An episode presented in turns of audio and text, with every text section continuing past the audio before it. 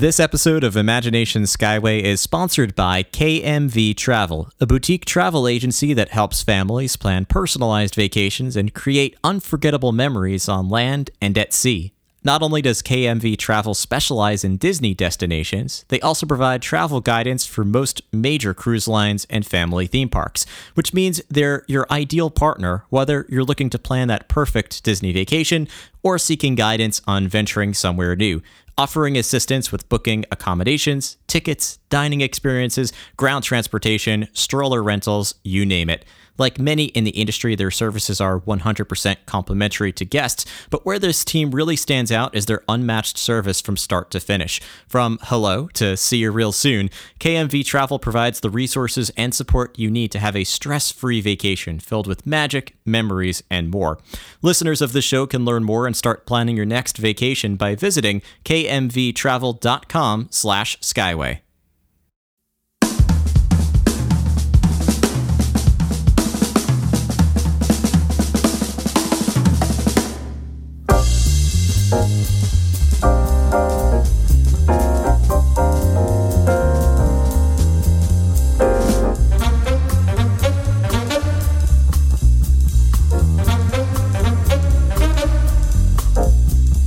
Welcome aboard Imagination Skyway, your grand podcast tour of the magic. I'm your host, Matthew Kroll, and in today's episode, I have the honor of chatting with Dave Goelz, a longtime puppet designer and actor who has performed for the Muppets since 1973, lending his talents to such iconic Muppets as Gonzo the Great, Dr. Bunsen Honeydew, Waldorf, Boober Fraggle, and Zoot from the Electric Mayhem, among countless others. Since 1955, the Muppets have been delighting generations of audiences on the big screen, on the small screen, and yes, even at the Disney parks. As a Muppet performer, Dave has appeared in all eight Muppet theatrical productions, and in 2023, he was named an honorary Imagineer by Walt Disney Imagineering at Destination D23 for his years of work on Disney Parks projects. In this episode, we discuss Dave's prolific career as a Muppet performer and his reflections on 50 years and counting with the Muppets. It's an episode you will not want to miss, and unlike a glorious three hour finale, one that we certainly could not cover in a minute and a half. At the end of the show, we'll return to Imagination Central, where I'll share ways in which you can stay connected with Imagination Skyway, how you can discuss this topic with other members of our listener community, and how you can help to support and inspire the future of this show. Please remain seated, keep your hands and arms inside the podcast at all times, and enjoy your grand circle tour aboard Imagination Skyway.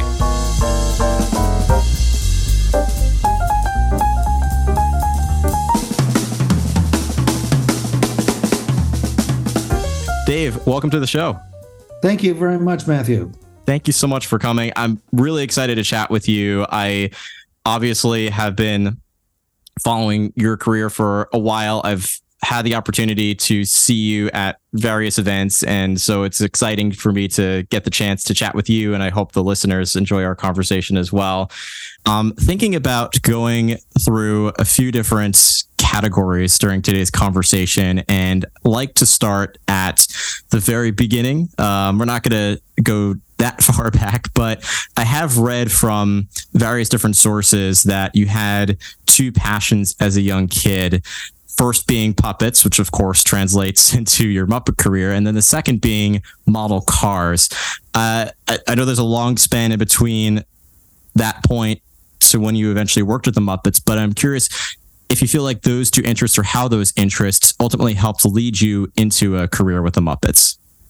Oh, it's easy, easy, easy, easy, easy. Okay, when I was a kid, my dad's dad, my grandfather, was a car guy. He came over from Germany when he was 16 years old and worked in a in a copper mine uh, for two years solid, seven days a week. Saved every penny. Bought a candy store in a small town in the Sierra foothills, and then uh, when cars came around in 1907 he got fascinated by them and he bought a Reo, which was a one cylinder car that looked like a buggy. that would go 35 miles an hour, no seatbelts, you're sitting way up high like a buggy. And people wanted him to drive them to San Francisco from the Sierras. And um, he loved this new technology. I mean, this was cutting edge at the time. So he got into it. He wound up uh, having the first Ford dealership in that part of the country, which he did for about 20, 25 years. And so my dad grew up with the Ford garage being part of the part of his life, and so he learned all about cars. He loved them. And when I was little, it kind of transferred to me. I loved cars. And uh, I, when I was maybe seven years old, I started building plastic model car kits. And I I would run into problems. You know, I would have trouble putting something together, and I would ask my dad for help, and he would always come over and say, "Well, what's the problem here? What's the problem?" And I said, "Well, I can't. There are th- three things I need to glue together, and I can't hold two of them while I do the other one." And he would say, "Okay, well then, so you need something to hold them together." And so what he talked me into was building a tool, and and the way that we arrived at that was by defining the problem and that was such a, a, huge life lesson. I don't think he even, I don't think he even realized the magnitude of the lesson, because it was about everything in life. If whatever your problem is, if you define it properly, it narrows down the possible solutions, makes it much easier to solve. So that was a huge part of being interested in cars. You know, it was like a, a, a huge gift that came from that. Um, I liked cars. I built a lot of car models all the way through high school. I entered contests. I won a lot of trophies. Um, and that led me to going to college at Art Center. Now, parallel to all that, I got interested in puppet shows when I was about five or six, five, I guess. And I loved puppets. And, and even as a five year old, I knew they were puppets. I knew they were machines, and I was interested in how they worked. I loved the fact that marionettes had mouth movements with those little slots going down from the edges of the mouth to the chin. And I was fascinated by it. It was different than I now I deal with five year olds and they believe the puppet is real, you know. But for some reason I I didn't ever have that issue. I loved them, but I knew they were machines. And um, so that interest was just on fire with me till I was maybe six and then it kind of went dormant. But but even still, I always went to stores when I was looking in a toy store. I looked for a dummy with a stick in the middle, you know, with a stick with mechanisms on it, because my parents had given me a Howdy Doody dummy that had a string coming out of the back of the neck. And I I wanted the real thing. I wanted a hollow body with a stick inside. Anyway, I'm now 77 years old if I go into a toy store, I'm still looking for those dummies, which is crazy, but it just indicates how deeply that passion was buried, you know, embedded, I should say. And um, because now, you know, I'm a grown up. I have money. I could go, I could get a, a dummy made or I could buy one. But it's not that I want one, it's just that I'm trained to want one. you know so anyway those two things started really early and they kind of converged and um, and then I chose a completely different career, which was designing products when I got out of college. And I only did that for about three years. And, and at that point, I discovered Sesame Street and got absolutely curious about how they did it. How so many different disciplines, like perform, puppeteers, um, puppet makers, costume makers, screenplay writers, um, directors, performers, how this all got together, you, you must have had five or six or seven people trying to make this illusion work, trying to make Ernie and Bert look so convincing. And I I realized how successful it was. They were so good at it that I just I, I, I just had to know. And that curiosity led me to meet first Frank Oz and then Bonnie Erickson and Caroll Spinney.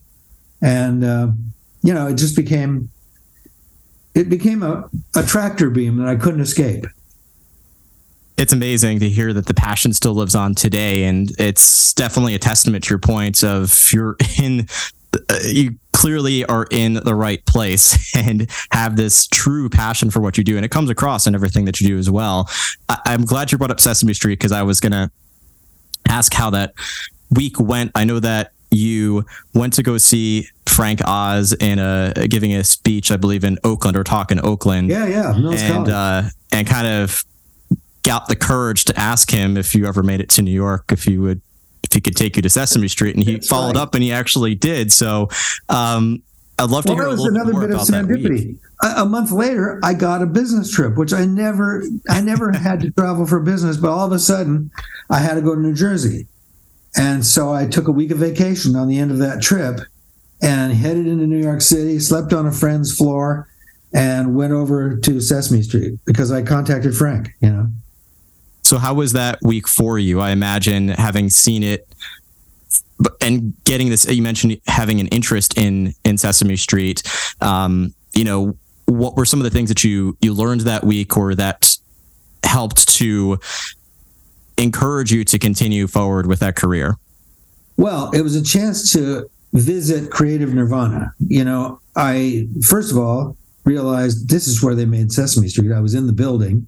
I was watching them do it second they were all really nice people Third, they were on the same page. They were all about making everything better and working for the best idea.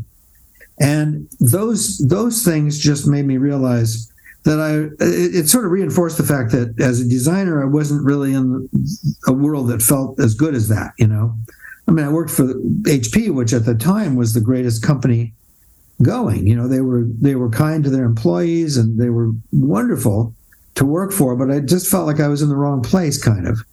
And this felt like the right place, but of course it was in New York City, and I didn't live in New York City. I, I didn't have a job there or anything, so I didn't think anything was going to come of it. But I knew I'd never forget it. and ultimately, that did lead to that career for you. And obviously, the Muppets have certainly evolved over the last 50 plus years. And, you know, thinking back to the beginning, um, what were some of those early days like as you were starting up with the Muppets? Well, first of all, I walked in the door and Bonnie Erickson was running the workshop and she said, You're three minutes late. right? Which I set the tone. I had I had this was a Monday morning and I had landed uh, Thursday evening and rented an apartment and moved in and cleaned out the freezer, which was full of rotten meat and uh, over the weekend. And so I got there, and then Bonnie hit me with that, which was great. um, and then the second thing she said was, um, "We're moving down to this location from down the street. Go down there, and on the second floor in the back." There are all these file cabinets full of Muppets, paper, you know, cardboard file cabinets. We're moving, so just go down and grab things and bring them up here. So I did, and of course, in so doing, every time I opened a drawer, I saw some puppet that I had seen on Ed Sullivan or or on on uh, you know one of their specials, and I couldn't believe I that out of out of the whole of New York City, nine million people in the daytime and no, 18 million people in the daytime and 9 million people at night.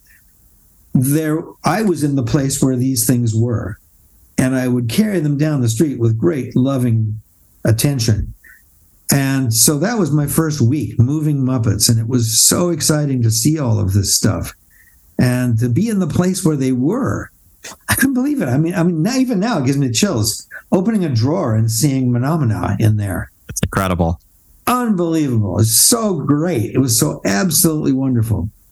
So uh, the second thing I noticed when I went into the shop was that uh, they, everybody who worked there was a character. They were really strong, highly opinionated people Jim hired people. He wasn't afraid of people, and he didn't try to hire people like himself. He hired people who were different than himself. And at first, they scared me, and then I realized, oh gosh, over time, I, I could see that each one of them could do something that none of the others could do. And that was Jim's strength in, in gathering collaborators. So that was extraordinary to see. Uh, whereas, you know, I had a girlfriend later on, I had a girlfriend and I took her over to HP.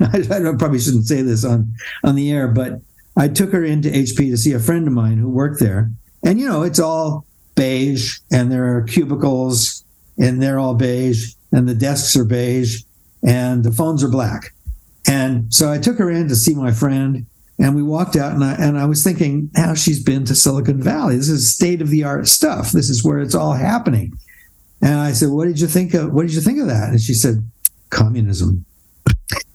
no, because it wasn't the world of the arts. It was all homogenized. Right. Even though the people who worked there were, they still had characters there, and it was still pretty interesting, and the work was amazing. But you know, I went from this beige world into this full color world, and it was a vivid, vivid change definitely an amazing uh, difference having come from also a corporate world. You're right; it's very mono- monotone, and entering into a colorful world like that has got to be just so inspiring from a creative perspective as well.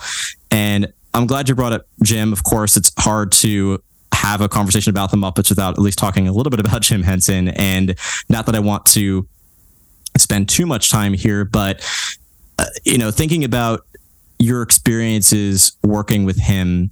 Uh, I'm sure you have many, but is there a, a particular memory or story that stands out that made him unique or made him who he was or something that characterizes your memories of him? Well, there are millions of things probably, but I'll, I'll start with the beginning, which was I when I did go to visit Sesame Street. I spent a week there, and Caroll Spinney saw these puppets that I had brought along, and he said, "Oh, these are really good. You should go meet Bonnie Erickson, who runs the workshop." So I did. One day, I went over to the workshop, met her, and she said, "Oh, these are great. You you, you build nice puppets, and uh, you ought to meet Jim, but he's in France." So about a month later, he uh, he called me up, and we met in L.A. and uh, at this point i didn't i hadn't seen jim. I didn't know what he looked like. I didn't know his personality was like or anything. And when i talked to him on the phone it sounded like ernie was calling me. He just sounded so nice. And when i met him uh, he was the sweetest guy. He was just so kind and warm and it was all easy and comfortable. You know it wasn't like a job interview where you're scared or where you're trying to figure out what what you should say. I just met somebody who felt like a kindred spirit and he was he was threatening in no way at all. You know, he was just a, just a sweet man, and he was like a Pied Piper. He he was going to be doing really interesting things, and he never gave anybody pressure for not joining or for joining. He never gave anybody pressure if they decided to leave. He felt that they would always be connected. He was so different than the normal uh, business environment and I felt great from the beginning, and uh, I felt completely comfortable talking to him and saying anything. And that was the beginning of our relationship, which became a, a deep friendship over time. Definitely incredible to, to reflect back on how that all started. Oh and, yeah, wait, wait. There's one more. Uh, oh yeah, go ahead. I will say that that um, early on, uh, he could see me being involved uh, designing and building puppets, and I said, well, I'm also I'm really kind of interested in performing, and I because I did feel I had a certain uh, familiarity with it. You know, I just felt that it came easily to me. So a couple months after that first meeting in LA, he came by the Bay Area, and I had made some videos by then. This is probably three or four months later, actually. And I showed him the videos. And when I picked him up at his motel, it was raining, and I was in my Volkswagen Beetle and I was taking him to the nicest restaurant in the area. I thought I'd, you know, treat him to a good dinner. And I saw him standing outside in, in, in the porte cochere of the hotel, and rain was hitting his broad brimmed hat. And he was very thin to the point of being gaunt and wearing a raincoat. And the rain was dripping off the brim and going down his coat. And he, he looked vulnerable. He looked so thin that I felt protective. And I think a lot of people did. But he got into my Beetle and we went over to the restaurant and had a great dinner. And again, it was comfortable. We were joking around, we were having fun. And um, I only mention that because a lot of feel, people felt protective of him because he was so modest and um, gentle. And he was, you know, he was in the midst of show business. So that's a pretty, that can be a rugged world. But um, I think the fact that he was thin, he worked really hard, he looked tired sometimes, but he was so happy when he was tired. You know, it all made you just love him. It all made you love him and you wanted to help him. And uh, I don't know, those are just a couple of recollections from the very beginning. I love that. That's uh, some really great memories that you have there.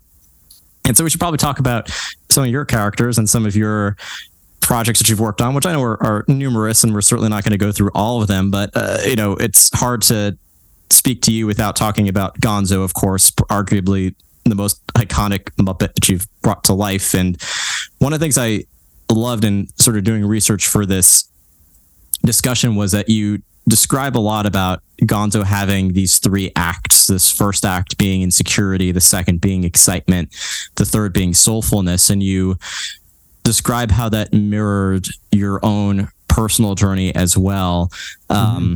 Sort of a you know two part question here. First, I'm curious if you could describe a little bit more about that, and second, as I was reflecting on that, I was wondering if your personal growth led and helped Gonzo's character development, or if it was oh, yeah. the other way around. This is great questions. Great questions.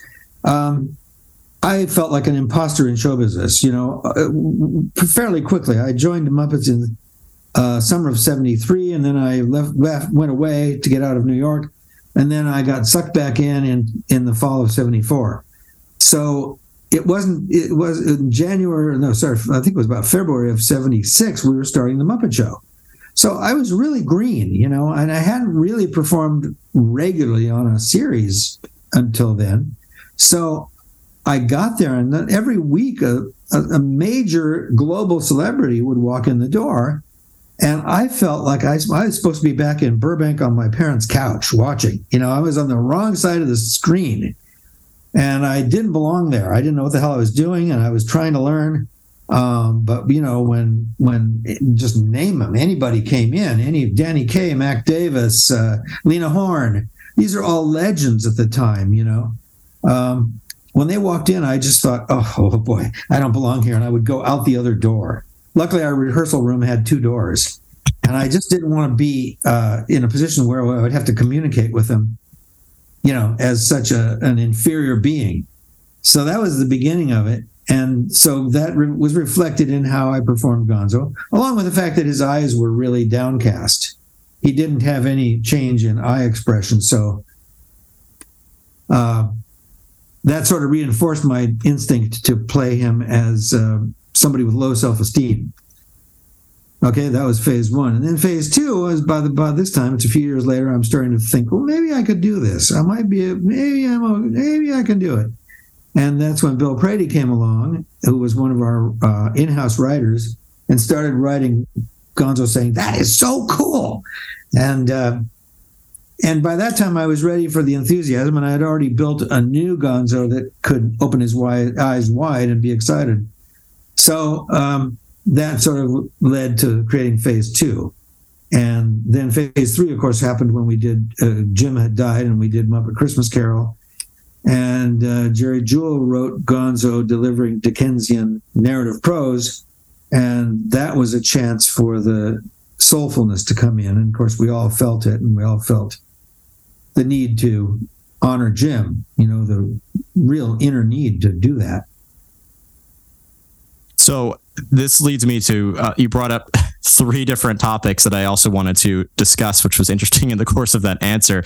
And the first is the idea of imposter syndrome uh, because I feel like that is incredibly common for most people. Uh, you know, it's rare yeah, to come across so. someone who who has that full confidence truly from the beginning.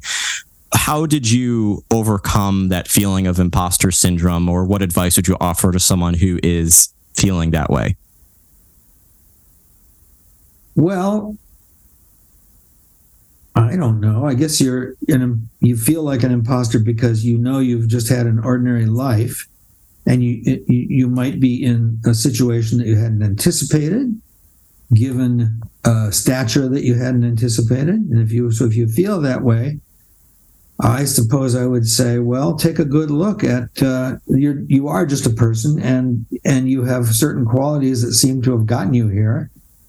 You need to honor those qualities, I suppose but it's a it's not that simple really i think it you know in my case it was like five or six years of therapy where i came to to honor my own contribution to my success but at the same time i don't have imposter syndrome anymore and yet i realize the whole thing is luck right? It's luck. And, you know, people could say, yeah, but you worked really hard. Yeah, I was lucky to be able to. I don't have ADD. I was able to focus and work hard. That's luck, luck of birth. I think everything's for me. Everything's luck. So I don't. I don't feel that it's appropriate to be grandiose about how hard I worked. Yeah, luck is always always a part of everything that we do. So I, I have to agree with that as well. Um, now you mentioned the Muppet Christmas Carol. I know this is going back a number of mm-hmm. years, and the reason I, I was thinking about this recently was not only because we're recording this during the holiday season, but also we just heard Michael Caine announce that he's retiring from acting, oh, and oh, I hadn't heard that. It's that I think that was a couple of weeks ago. He might have he might have mentioned that he's done with his last project or working on his last project. Um, again, I know this is going back a while, but do you have any particular memories of of working with him, or any other memories of working on the Christmas Carol? Yeah, I'll tell you one. Well, I've said this before, but I when when I heard that it was going to be Michael Caine, I thought, oh, he's so soft looking. He's he doesn't look spindly and uh, harsh like like the way I imagine Scrooge. And I thought, gee, it's too bad they just chose a star instead of maybe the right character. And then he went in and did it, and I realized, oh, he's the right one because he completely he completely carried it off. I mean, I'm I'm always moved by his performance. I cannot get through that picture dry-eyed. So he was the right one. And then working with him, he was very easy to work with, very nice. Always came in totally prepared. He always knew his lines. He had a dresser who was in his trailer and they ran lines, you know, and he didn't come into the studio until it was time to shoot. And then he was a dream to work with. He was so good at what he did. Third thing I would say about Michael Caine, and it's been said before by other people too, is that he doesn't blink when he's in a shot. And I, I don't know how you do that because I've tried to not blink and my eyes start to burn. You know, it's just, and all I can think about is how much my eyes hurt. But he never breaks, he feels a blink breaks the contact with the audience and he never, ever does it on camera it's incredible to see. You're right. He never really does. you could see that in just about any film that he's in. Um, now, the other sort of question that I had that you had referenced a, a couple of questions ago, or that leads me to this, is throughout the Muppets history, there's always been uh, celebrity cameos or live actors intermingling with the Muppets. And yeah. I find that really interesting. I'm curious if you have any insights into why that is or how that is a part of the Muppets formula or how it impacts the guests or the viewer experience? Yeah, I can't give you an official answer to that. It's a good question. Uh, but know, I know in the beginning, I always thought, well, it's kind of a crutch. We're always just trading on their fame to get established. And later on, I realized um, that interacting in the real world with real people underscores the reality of these characters and I know that the actors buy into it. They, you know, you can't you can't deny it. I mean, I can talk to Fozzie Bear uh, with Frank standing right next to him, and I look at Fozzie Bear because he's the one that's interesting. Nothing, yeah. you know, nothing against Frank, but he's not as interesting as Fozzie. and and so the the magic of the these puppets is that they are so commanding. They get your attention, and they they uh, part of the illusion is that they're in the real world with real human beings interacting. So I, I think there's a wisdom in it too. You know, it's it, in, in you know at this point now some of the humans want to be in something with the Muppets, you know, to help themselves. So it's kind of come full circle. But um, regardless, it's I, I think it just under underlines and, and, and enhances the magic that was my hypothesis. So I'm glad that I was on the right track with that thinking. But I needed to. Well, it's I don't have the right answers, but I'm just curious what uh, what oh, your thoughts were as well. I don't either. Um, so we talked about Gonzo. I know there are many additional Muppets that you've performed, brought to life, and we have Dr. Bunsen Honeydew, Waldorf Zoot. Uh, the, the, list goes on. Uh, each one of them has obviously a a unique personality, and my question here is what goes into the developments of the personalities of these Muppets and at what stage? So is that they you would develop the Muppet character and then attach the personality? Know you talked a little bit about that with Gonzo to the way the Muppet looked, or was it the personality that informed the way the Muppet looked, or how how did those two coexist? That's another great question. Um, the roots of it go back to childhood, and there was a third influence that I hadn't mentioned yet, which was that my dad and I would have breakfast on weekends in the kitchen, and we would stay there for an hour or so talking after breakfast. And he would tell me all these stories of the colorful characters he grew up with in the gold rush country, the, Sierra foothills. Um, he talked about how all of his friends had nicknames. He talked about um, these figures like there was an Indian uh, who lived in Sonora, uh, but he couldn't handle alcohol and he would always get drunk and fall down in the street on Saturday night. And so my dad grew up with that character and with all these other characters around him. And, you know, he wasn't a guy who followed uh, entertainment at all. You know, he wasn't like a movie watcher. We, we watched television at home. That's about it. But he loved characters and he, he had all these stories about real life characters that I just hung on. I loved hearing him tell me about these things. So it sort of nurtured a growth, a, a love of character for me. And, and then I started, uh, enjoying my friends who were characters, you know, and this kept on right through my life, It's still to this day. I love knowing people who are unusual characters. And I made sure that I was friends with a wide range of personalities. So, with that love, I think when I started doing the Muppets, um, I appreciated latitude, right? I liked all different kinds of characters. And the the entree for me, and it wasn't conscious at first, was just that they were flawed. You know, there was some sort of thing that would be viewed as a flaw by outsiders that I loved about that character. And and in my case, I found flaws within myself that I could isolate and amplify and make into characters or fit to characters that were written. And um, it, it had an uh, unanticipated therapeutic benefit because I I saw this flaw in myself and made it lovable by making it endearing or funny. And so it was a therapeutic in the sense that it made me accept myself more. You know, um, one example was uh, of Bunsen Honeydew, who was overly specific, misses the big picture. That's his character, and uh, he doesn't see what he doesn't really see what's going on around him, but he f- fixates on details. That's a part of me for sure and uh, and then I thought, well, it's really funny. And there was also people that I knew at Hewlett Packard. You know, there was scientific types who were like that. They were kind of myopic and they were focused on these tiny little details, and and yet they were they were funny people. You know, because of it. Um, I had another friend at HP, a guy. I think I'll say his name. Jack Elmberg was his name, and he he was one of the funniest people I've ever met in my life and we haven't stayed in touch. I really would love to see him again. But he he he was somebody who never blinked. He just had this kind of glazed stare, and he had a high concept way of looking at everything. And one day I had a newspaper sitting on my desk at HP that had a photograph of a uh, a riot that was being covered. You know, I think it was a race riot, and um, and he came over and looked at it, and he said, uh, "Hmm, looks like a picture of a crystal." Maybe it's about the crystalline structure of race riots. And I love that.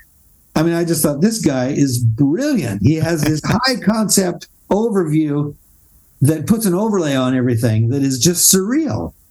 And I just loved him. Jack was so clever and so funny that his family moved a couple times and I helped them both times. They moved from one house to another. I made sure I was over there loading things and helping um, that's just how I'm drawn to characters, I guess. You know, that's that's something that I've luckily been loaded up with.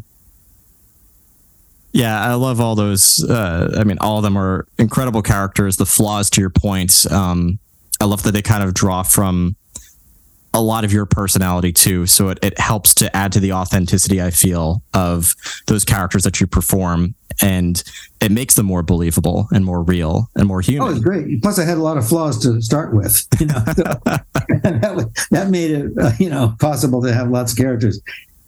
but I, I think it's that appreciation of characters and and the and the fact that they're essentially based on flaws. You know, there's there's some some little thing that they can't do or or can't cope with that is makes them endearing and it's lovable and, and it's fun. And so you can you can seize on something like that to build a character from.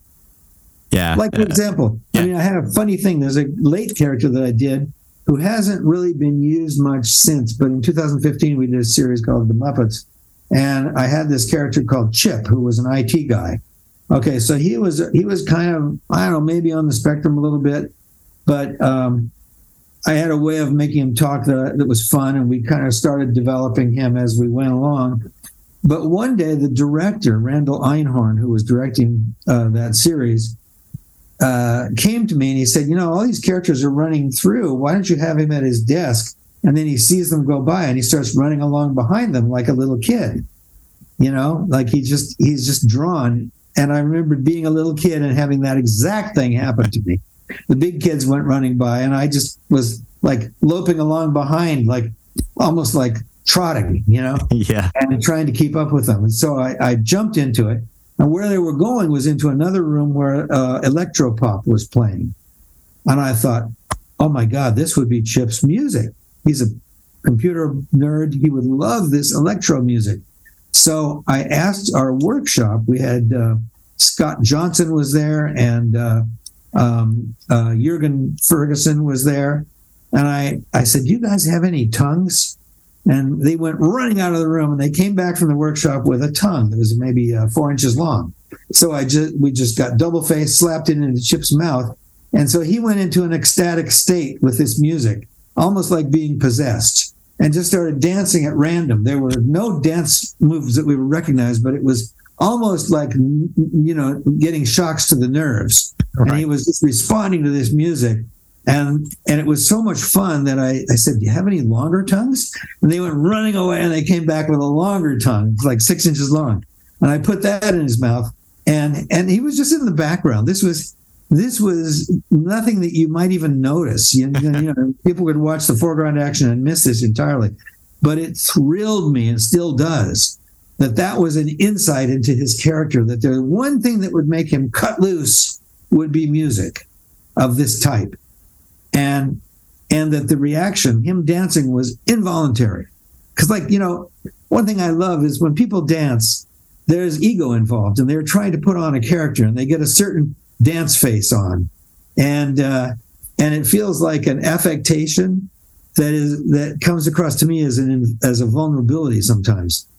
And when you know when Chip got when he got stimulated by his music, there was no control of his body it was just spasms, flinches, and and his tongue was hanging out. It was as though he was having a a uh, uh, uh, what do you call it? A uh, it was like an epileptic seizure.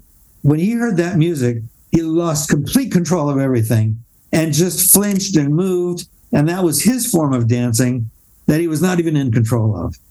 Amazing. I love that. It's uh I'm now thinking about when I dance. You're absolutely right. it's it's a posture. We're, we all like think, okay, how do I look cool? How do I try to look cool? and by the fact that we're trying to look cool, we don't look cool. exactly. it's just, and I always, that's why I don't dance. I, I think it, it just puts me in too much vulnerability. I don't mind dancing, but if there's a video of me dancing, I will never watch it. no, no, no. Well, I was uh, in the Parent Trap when I was a kid, the first Parent Trap film. Oh wow! And um, I, and I, when I found out we had to dance, I had a partner who I had known from school. I was an extra, and this girl was there that I knew. So we became partners. And I said, okay, we're going to dance. Uh, let's get in the corner. And we moved over to the corner. And, uh, uh, you know, an hour or two went by, and then they were ready to shoot. And the camera door opened, and the camera rolled right up to us from the from the corner. And so I said, okay, let's go to the other corner. She said, nope, I moved once for you. I'm not moving again. So I'm in the movie wearing a Palomino sport coat. Patsy's with me. We're dancing. And there's one moment where I never even noticed it, but I, I, I was in profile and I turned and I looked kind of toward the camera and then back. And it was just for like a half a second. And Richard Hunt noticed it. And he used to make fun of me by doing that move, that look to the right or the left, whatever it was. Anyway, so the, you know, I had my own experience with being literally caught forever on camera when I was dancing and trying to not be noticed. I feel Anyhow. like a lot of listeners are going to be are going to be going to the Parent Trap right now and trying to find you. Oh yeah, scene. yeah. And when you and then when you see the uh, series, the Muppets, um, you got to look for Chip being overtaken by the music. I'm you know? absolutely going to be looking for that too. Yeah, that's... it's just as though you hooked electrodes up to him, and and now he's dancing in a way that's completely involuntary. I love that. Um, the the the last core theme I wanted to to talk about um, before like one or two wrap up questions was because I, this podcast does focus so much on Disney and the Disney parks. I read in it arrived just a couple of days ago. It was perfect timing. The the latest Disney D23 magazine that has an interview with you in it. That the after you graduated from Art Center, you ended up going for an interview at WED Enterprises, which is now, of course, Walt Disney Imagineering. I know that didn't go according to plan. It didn't lead to a direct role. So I'm not going to ask about the interview, but I'm more curious about what prompted the desire to want to become an Imagineer. Oh, from the moment the Disneyland television program came on, which later became Walt Disney Presents, I was, uh, what was I, nine years old he was teasing the opening of the park. The park took one year to build. Somehow they built it in a year, and I wanted to go there so badly. And um, but then I got chickenpox. I couldn't go uh, for a while. But anyhow, all, all during that year, I, I was just fascinated. I'd see the bulldozers digging the jungle cruise and making all these fantasy elements. And of course, nobody did it the way Walt did. There had never been an amusement park like this before. And I was in love with it. And then when I got to go there, I was I stayed in love, and we went we went about every year. So by the time I got out of college, well, I should say that while I was in college, there was another student there who was a guy who was about 45, and I was maybe 25. No, I was like 21 when I started college. No, I was wait a minute. I was 19 when I started college. So I was really young. And so this middle aged man was a student there, and he had come from Imagineering or WED Enterprises to become an industrial designer. And then he went back and he, he spent the rest of his career. And so through him, I got an interview after I graduated and I really wanted to be an Imagineer. I was, that's all I wanted. I offered to work for uh, 37% of the going rate for a designer. I just said, I just want to be here. And they said, well, we just don't need any more industrial designers right now. We have two. And um, so there was no opening, no job.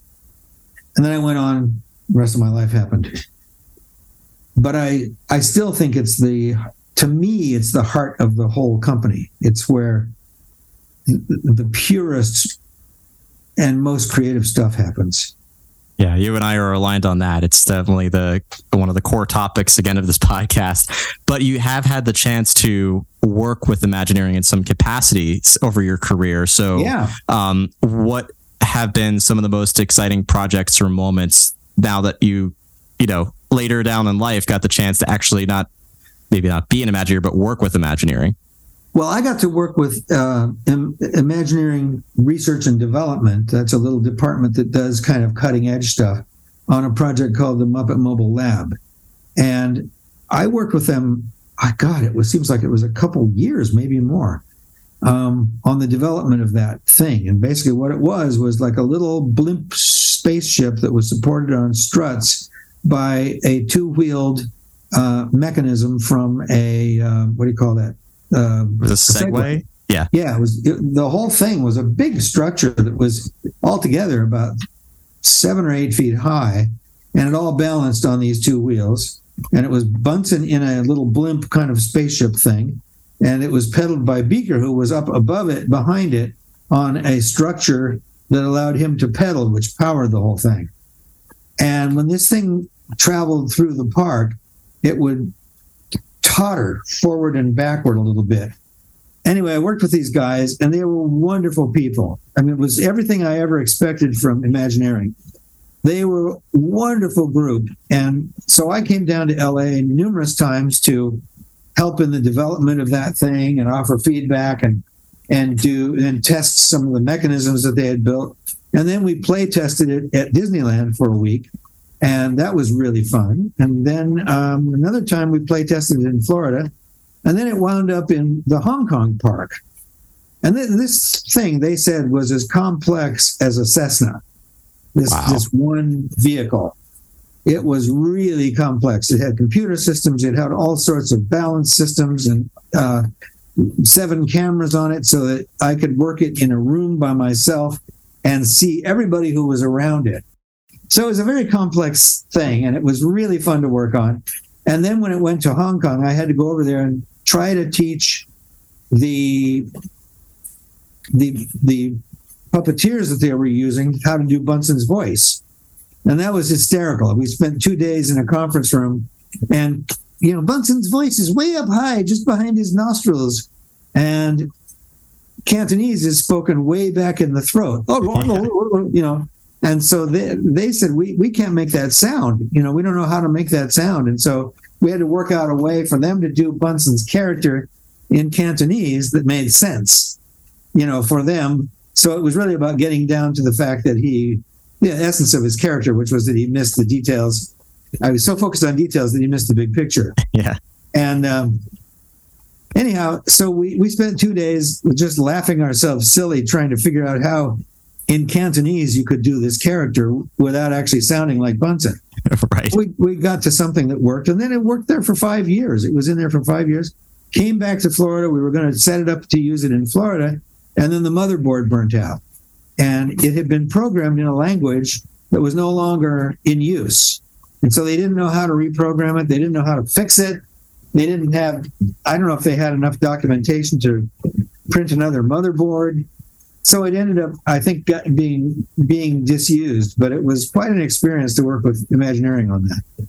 Incredible. And now, uh, this past year, I was there at Destination D23. So you, I saw you actually are now an honorary Imagineer. So Yeah, 50 years later, who you are as a, an actual Imagineer or an honorary Imagineer. we have to hand the credit for this to Leigh Slaughter, who is our executive with with uh, Muppet Studio, the Disney executive who runs the Muppet Studio, and she's a gift from God because she has really gotten down to the essence of what the Muppets are and been the best advocate we could ever wish for. And in knowing all of us, and in knowing me in this case, she had heard that story about wanting to be an Imagineer, and she remembered it on my 50th anniversary and made this happen. And the weird thing is, they have given out very few of those helmets to people. You know, Imagineering has given out a few of them over the years, and then they had decided to stop. And so I think, I think I got the last one. But it is a work of great beauty. It's a beautiful hard hat with hand painted Mickey on it and hand painted lettering and my name and everything. It's so exciting to have that and to finally be at least an honorary Imagineer. Yeah, that's I, I love that full circle story. So, um, I have I have two sort of wrap up questions for you, Dave. One of them is about the Muppets, and one of them is about you. And you you actually again kind of led me into this question by talking about the essence of the Muppets or mentioning that. Uh, you know, thinking back, the Muppets is one of those franchises where they have transcended pop culture for over 50 years. I mean, it has been this force that people love the Muppets. Yet my daughter, who's not even two yet, has already we've watched them up Muppet Treasure Island now I think three times because she just loves that movie. So I'm curious, what do you attribute to that continued success of these characters, many of whom have been around since the beginning um, for over you know for 50 over 50 years now. they touch us. I think ideally, when we do good work, it moves people. It touches the audience. Um, it's a lot deeper than just making funny things that wiggle. You know, these are these are beings, and I, you know, I've shared you uh, some of my ways of creating characters, but everybody has their own, and I mean everybody. Everybody, the, every writer has their own way. Everybody in the workshop has their own way. We have the best puppet makers in the world and they're a huge part of what we do because while they're building something they you know a character they start thinking of idiosyncrasies that are that are in sync with that character like i remember when link hogthrob was being built and he was going to be used in pigs in space on the muppet show um, I, I was sitting around bonnie was making him we were all sitting working on our own projects. I was working on Crazy Harry. Bonnie was working on Link, and she said uh, he should have a uh, she, he should have a gold chain because that was a big thing in the early '70s. You know that uh, Link would have a gold chain around his neck. You know, and and then uh, he was going to have chest hair. Now pigs have bristles; they don't have regular hair. But yeah. she felt that Link, and, and it's not exactly just Bonnie; it was all of us talking about it. I, I'm giving Bonnie credit, but it came a lot of ideas came from around the room, you know, just rather than just the person who's working on something.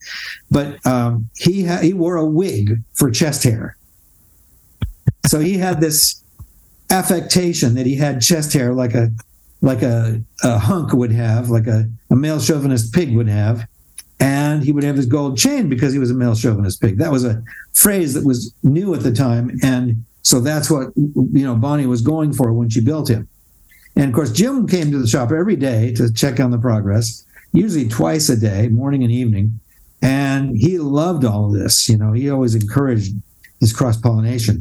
So the workshop has great input into what we do. Writers have great input, performers have great input, and we're all working in service of the best idea, which is something that our producer from Fraggle Rock, Larry Mirkin, used to say.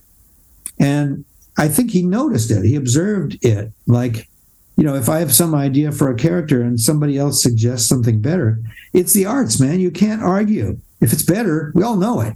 So yeah. we use it. Right? You can't cheat on these tests. It's art. You put it on the wall you with all the other ideas and it's clear what's what works best. So we all are enthusiasts of that. We all are happy to have our idea displaced by something better. I love that. It's all all for the end product, and yeah, and it's the truth. All it has to yeah. be is, it, you know, these characters are based on humans, and they're and yeah, they're us. They're they're us. They're the audience. We want the audience to feel that we are that our characters are them, parts of them, or people they know, and so it's a stylized way of doing character comedy and character satire. That's a great way to think about it. I thinking about the last question here, uh, kind of turning this over to you. I know that I hope you have much more left in you and many more years, uh, many years to go. But as you're reflecting on 50 years now, what are you thinking about in terms of the legacy you're hoping to leave behind with the Muppets? I don't think about it. I, it's weird. I just don't think about it. I don't think about That's awards. Good. You know, we just got some Emmy nominations. I don't really think you can you can have art that wins and art that loses.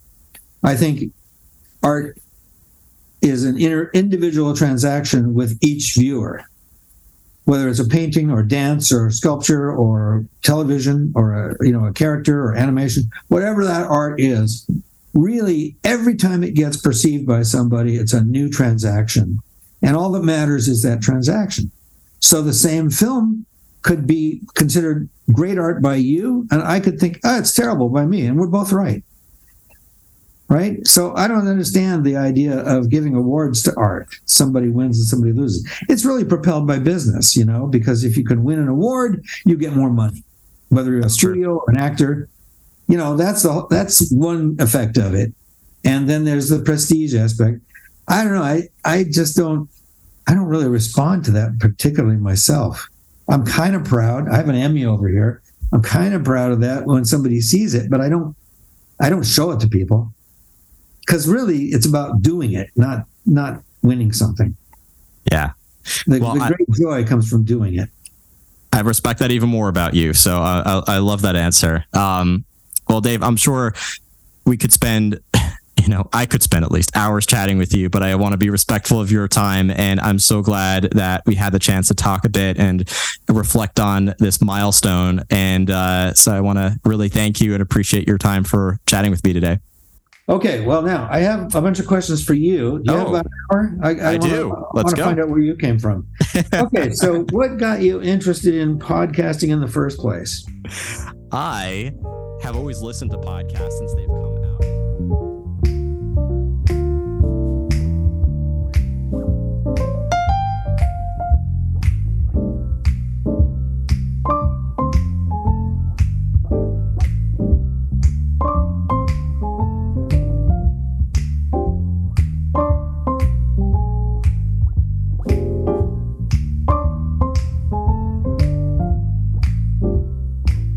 Welcome back to Imagination Central. As you disembark, please remember to remain fully seated until the podcast comes to a complete stop, then gather your belongings and watch your head and step as you exit.